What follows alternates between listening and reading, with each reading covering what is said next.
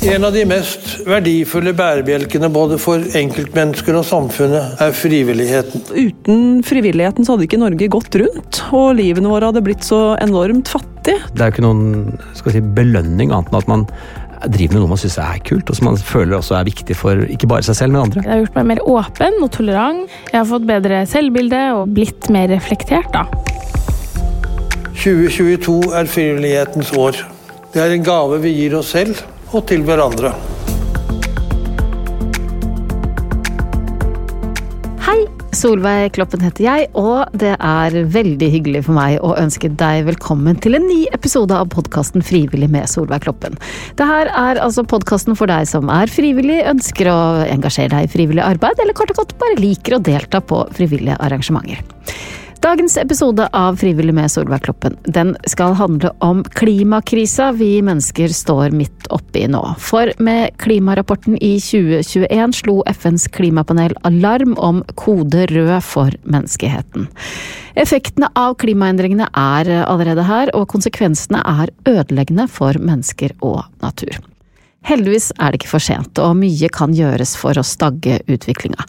I dag har jeg invitert to gjester som jobber som frivillige, og som på hver sin måte er med på å kjempe denne kampen. For selv om du og jeg kildesorterer, lar bilen stå, spiser kjøtt sjeldnere og tenker hjembruk når vi handler klær og møbler, så er det også noen som jobber systematisk og målretta for at planeten vår skal bestå. En av dem er klimaaktivisten Penelope Lea.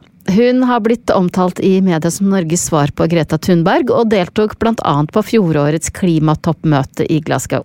Hun er eh, bare 17 år, har vært miljøbevisst siden hun var åtte, og har allerede utgitt en bok som heter I hverandres verden.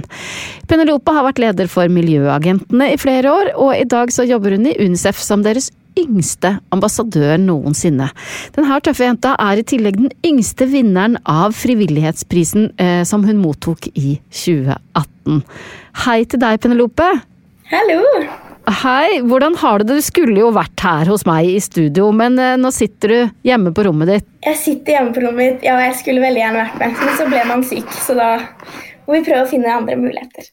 Det er vi jo blitt vant til nå det siste året. Det er vi blitt vant til, og vi er kjempeglade for at du orker å være med likevel. Penelope, hvordan våkna interessen din for miljøvern? Jeg startet jo klimaaktivist, eh, som du sa, da jeg var åtte år. Og ofte føler jeg det er forventet at det er kun en, et svar på hvorfor jeg ble engasjert, eller som én utløsende årsak. Men det er mange grunner til at jeg startet arbeidet mitt. Det er sammensatt. Det er alltid, jeg har alltid vært veldig glad i mennesker og natur. Fra jeg har vært liten, så har foreldrene mine tatt meg med ut i skogen. Eh, og jeg har sett på dyredokumentarer, naturdokumentarer, David Attenborough, eh, fra jeg var veldig liten. Og Oslo sentrum har vært veldig, et veldig viktig sted jeg har gått til når jeg har trengt litt sånn påfyll. Rett og slett bare for å, for å se menneskene. Eh, og når jeg skjønte at alt og alle jeg er glad i, er i fare, så vil jeg kjempe for det. Og vi har makt til å endre kurs. Vi har makt til å redde liv. Til å bevare og, og velge rettferdighet, ærlighet og mot. Og det vil jeg være med på å velge. Jeg vil bruke den muligheten, den makten. For meg handler det om hvilket menneske jeg vil være, rett og slett.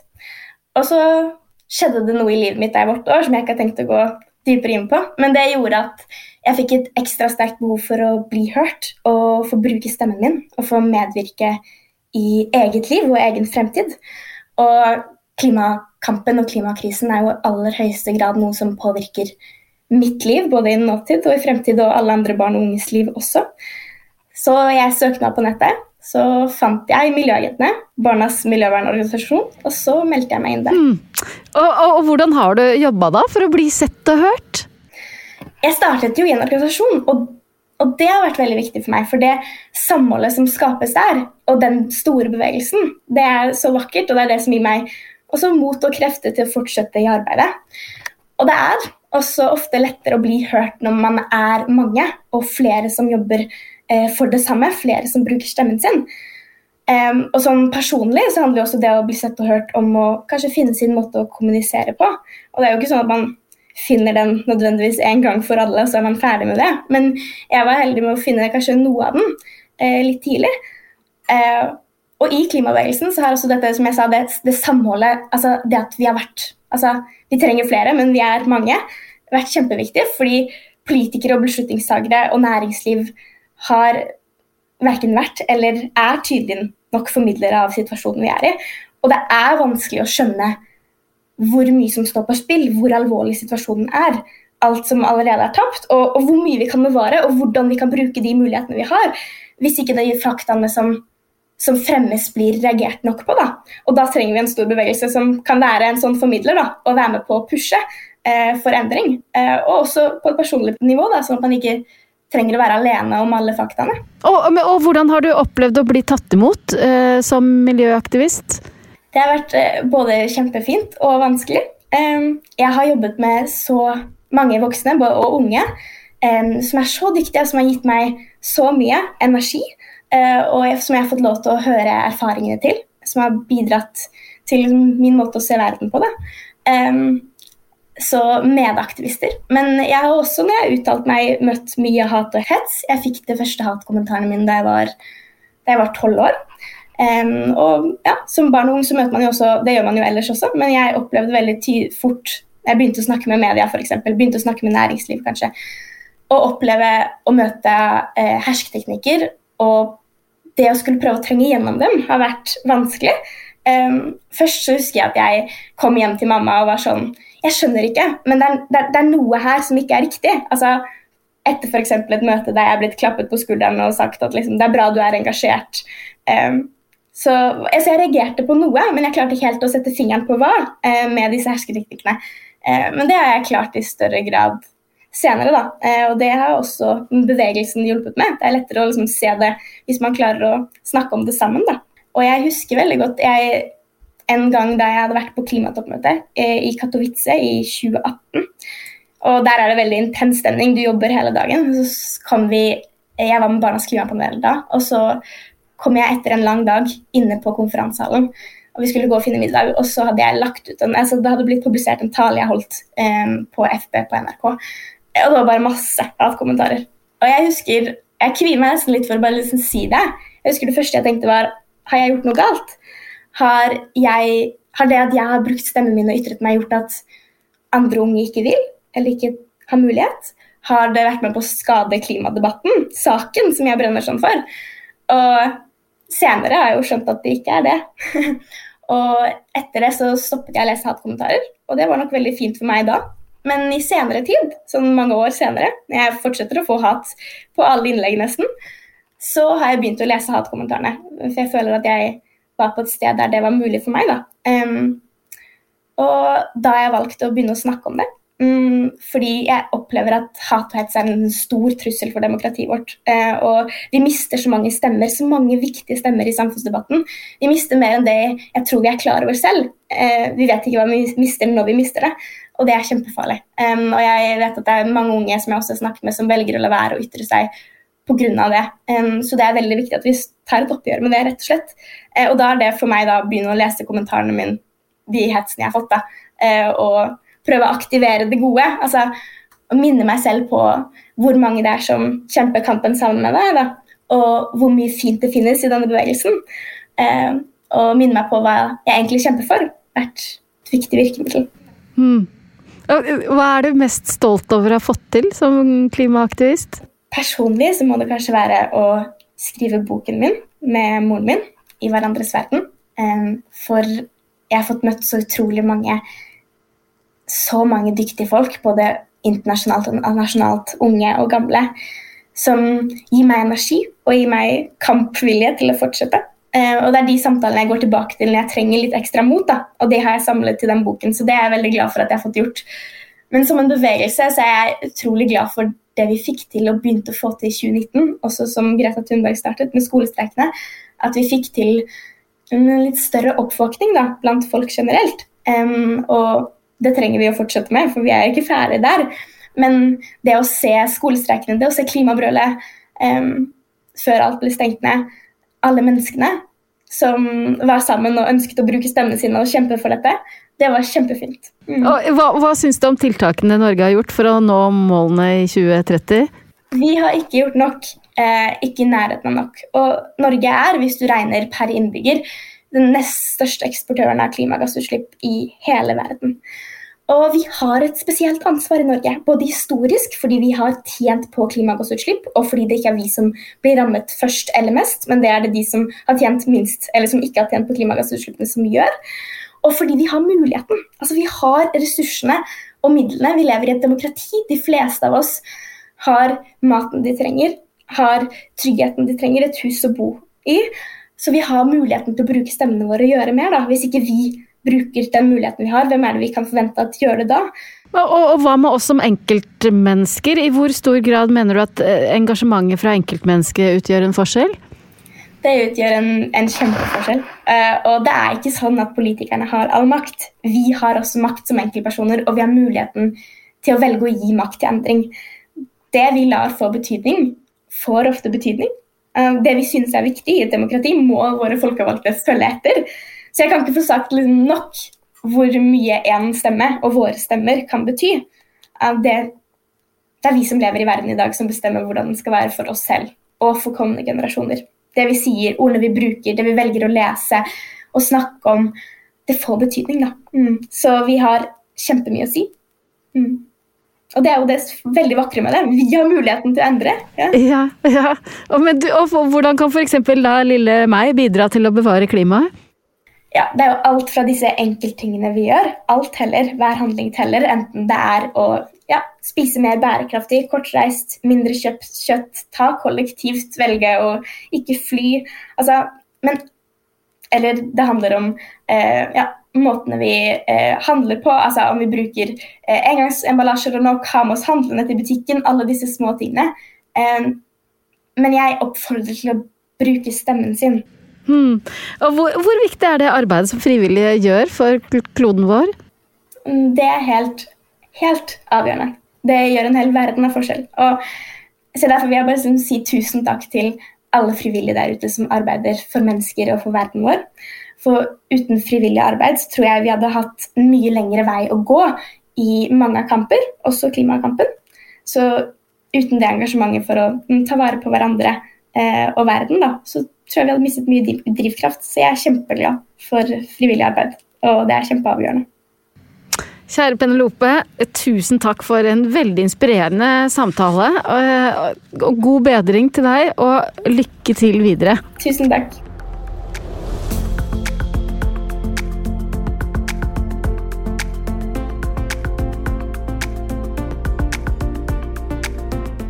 Forsøpling av naturen er et av de store problemene vi står overfor i dag. Heldigvis er det mange frivillige rundt omkring i Norge som bruker verdifulle timer på å gjøre noe med nettopp dette.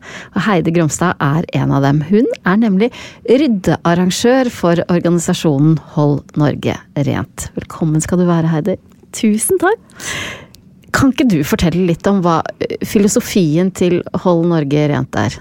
Jo, absolutt. Vi jobber jo for et eh, forsøplingsfritt Norge. Og vi har jobber for både forebygging av forsøpling og det å rydde opp i naturen. Og så er vi veldig opptatt av samarbeid og løse dette på en god og positiv måte med både enkeltpersoner, næringsliv, politikere osv. Ja, og hvorfor, hvordan ble du så engasjert i å rydde opp i naturen? Jeg har alltid vært mye ute og alltid vært veldig glad i natur. Og så har jeg drevet med idretter som er veldig sånn naturnære. Jeg har drevet ja. mye med kiting og surfing, som har gitt meg ganske rå naturopplevelser. Men som også har gjort meg bevisst på hva vi må ta vare på, og hvordan vi skal behandle naturen rundt oss. da. Um, og så har jeg egentlig studert uh, idrett. Ja. Jeg har en master i sport management fra Idrettshøgskolen. Men der eh, skrev jeg også om OL og bærekraft. Og da eh, merka jeg at for meg er det veldig viktig å jobbe med noe som betyr eh, masse. Og når man jobber i Hold Norge Rent og jobber med forsøpling og noe veldig sånn konkret som man faktisk kan rydde opp og ta i, så føles det jo som at man er med å redde verden bitte litt. Ja, ja. Men kan, kan, du fortelle litt om hvor stort problemet med forsøpling i Norge er? Absolutt. Det er et vanskelig spørsmål. Eh, og akkurat hvor mye eh, forsøpling som er i Norge, det vet vi ikke. Det er en god del estimater som sier at mellom 4 og 12 millioner tonn med plast slippes ut i havene hvert år. Hvor mye sa du? 4 og 12 millioner tonn med plast. Det er jo helt vanvittig. Det er helt vanvittig. Og det er eh, estimater, og det er jo ganske stort skille mellom 4 og, og 12. Um, men så det er veldig vanskelig å si akkurat hvor mye forsøpling som, som finnes. Men det vi kan si noe om, er hvor mye vi har rydda. Ja, Hvor mye har vi rydda? De siste eh, ti åra så er det registrert 800 000 kilo som frivillig da har plukka og registrert faktisk i, på ryddenorge.no, som er denne nettsiden hvor frivillige registrerer. Og er, man kan jo tenke seg at det er de ivrigste som går inn og registrerer, så det er nok et Dette er mye høyere tall. Toppen av søppelfjellet, liksom. Det er det. Og eh, vi gjorde en sånn spørreundersøkelse for en stund siden som viser at 35% av Norges befolkning har vært med på én eller flere ryddeaksjoner de Ja. siste eh, årene. Og det er ganske mange. Ja. Og det blir ganske mange eh, kilo. Men hva er konsekvensen av den, denne forsøplinga? Den varierer jo veldig, basert på både størrelse på forsøplinga, på stedet eh, og på materialet. Um, men jeg kan prøve å gi deg noen sånne konkrete eksempler Ja. på, på konsekvenser. Og på natur så har du en konsekvens i forhold til det at det faktisk endrer strukturen og hvordan naturen ser ut. Det er kanskje noen av lytterne som har sett på det Plasthavet eh, som ble sendt på NRK eh, før jul. Og da eh, ser man rett og slett at plasten har bygd seg opp inni jordsmonnet, sånn at det har blitt eh, nye sånn plastvoller som egentlig demmer opp og lager et helt nytt vann som ikke var der tidligere. Og når man tenker på, på dyr og fisk, så er det noe vi kaller for spøkelsesfiske. Som er hvis eh, man mister et garn eller lar en teine eh, Bare stå. Bare i vannet? Mm. Så blir det jo Man fisker jo nye fisk hele tiden som blir fanga i garnet og som dør. Som er jo en ganske grov konsekvens. Og eh, fugler de tar jo feil av plast og mat. Eh, og så kan de spise da plasten, og så kan det legge seg i magen og gjøre sånn at de mister metthets... eh, eller at de føler seg mette, og så spiser de ikke annen mat og tar ikke opp næring og kan da i verste fall dø, da.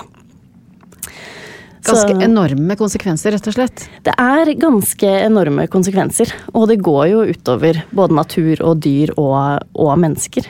Og, og hvor viktig er det eh, for dere at frivillige bidrar i ryddingen av denne forsøplinga?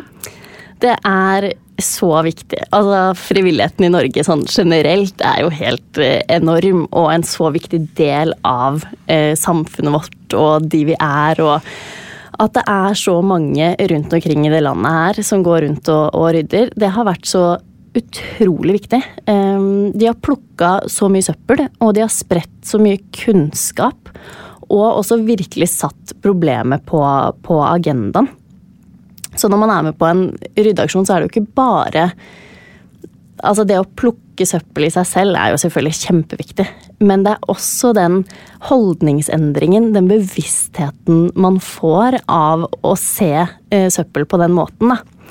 Og i tillegg så er det jo en veldig sånn sosial arena, og inkluderende Ja. are arena. Ja.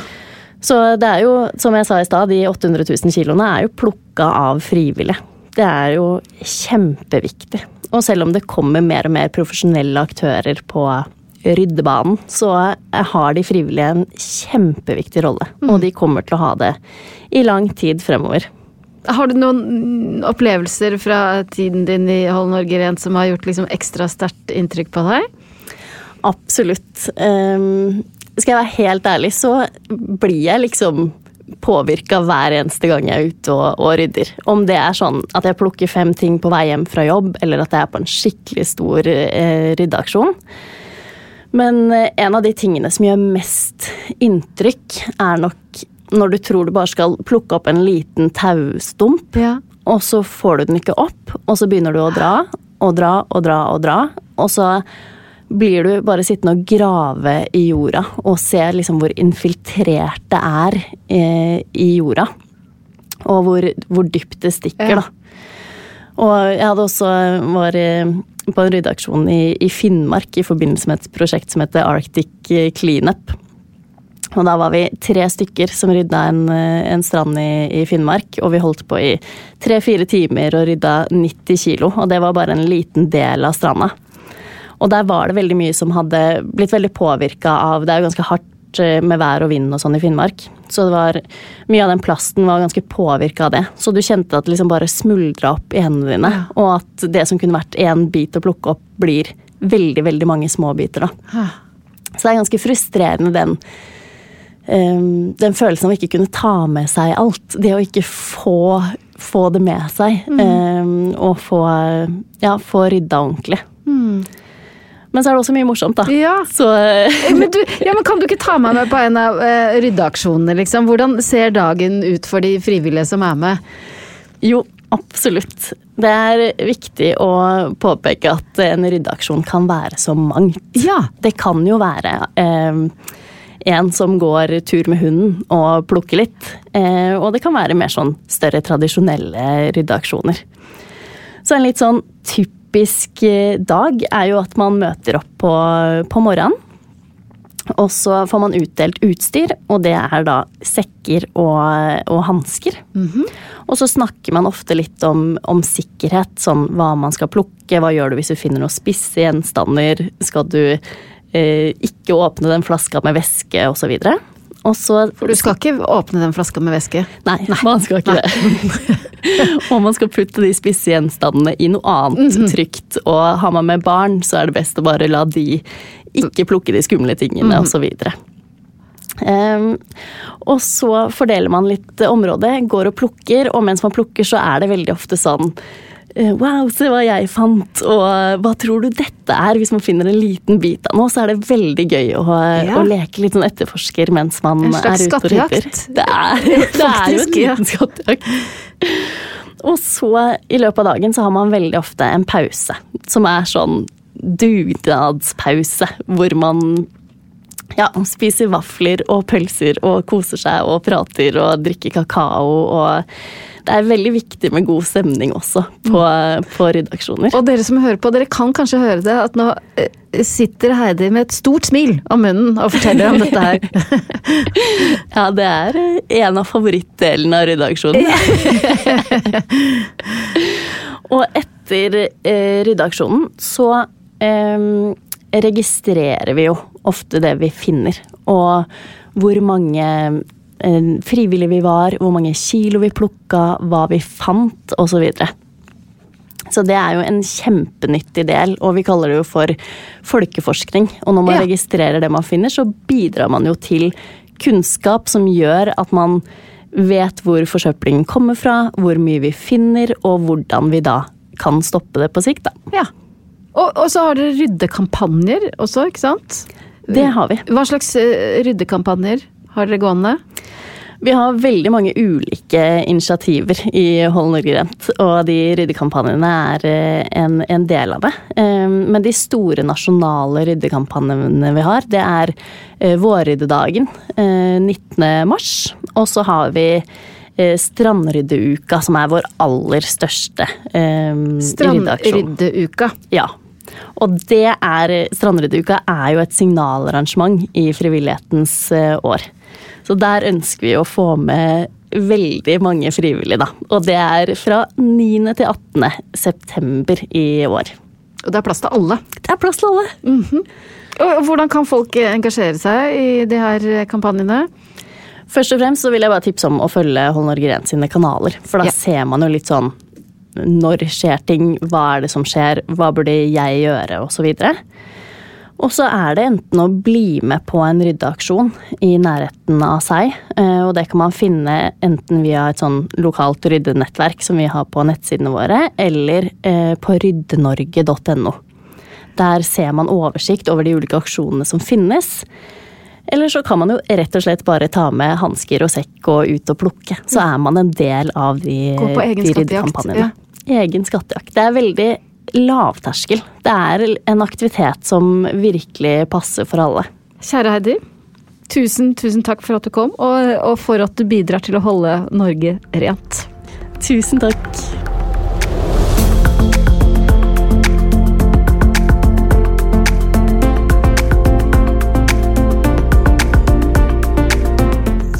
Kjære lytter, jeg håper du også ble litt klokere av det her. Skal vi tro Penelope og Heidi, så har vi altså mye mer politisk makt enn hva vi selv tror. Alle bidrag betyr noe. Som Penelope sier, så er det mange måter vi kan bruke stemmen vår på. Vi kan delta på demonstrasjoner og arrangementer sammen med andre, eller melde oss inn i en organisasjon hvor vi finner andre som deler våre meninger og vårt engasjement. Og med det så skal jeg, Solveig Kloppen, takke for meg. Hvis du ble inspirert av noen av disse historiene, så kan du gå inn på frivillig.no og kanskje finne noe som passer for deg. Neste episode av Frivillig med Solveig Kloppen kommer den 24. mars. For å forkorte ventetida, så må du gjerne høre på tidligere episoder av denne podden, som du kan få med deg overalt der du hører podkast. Ha det bra så lenge! Plan B.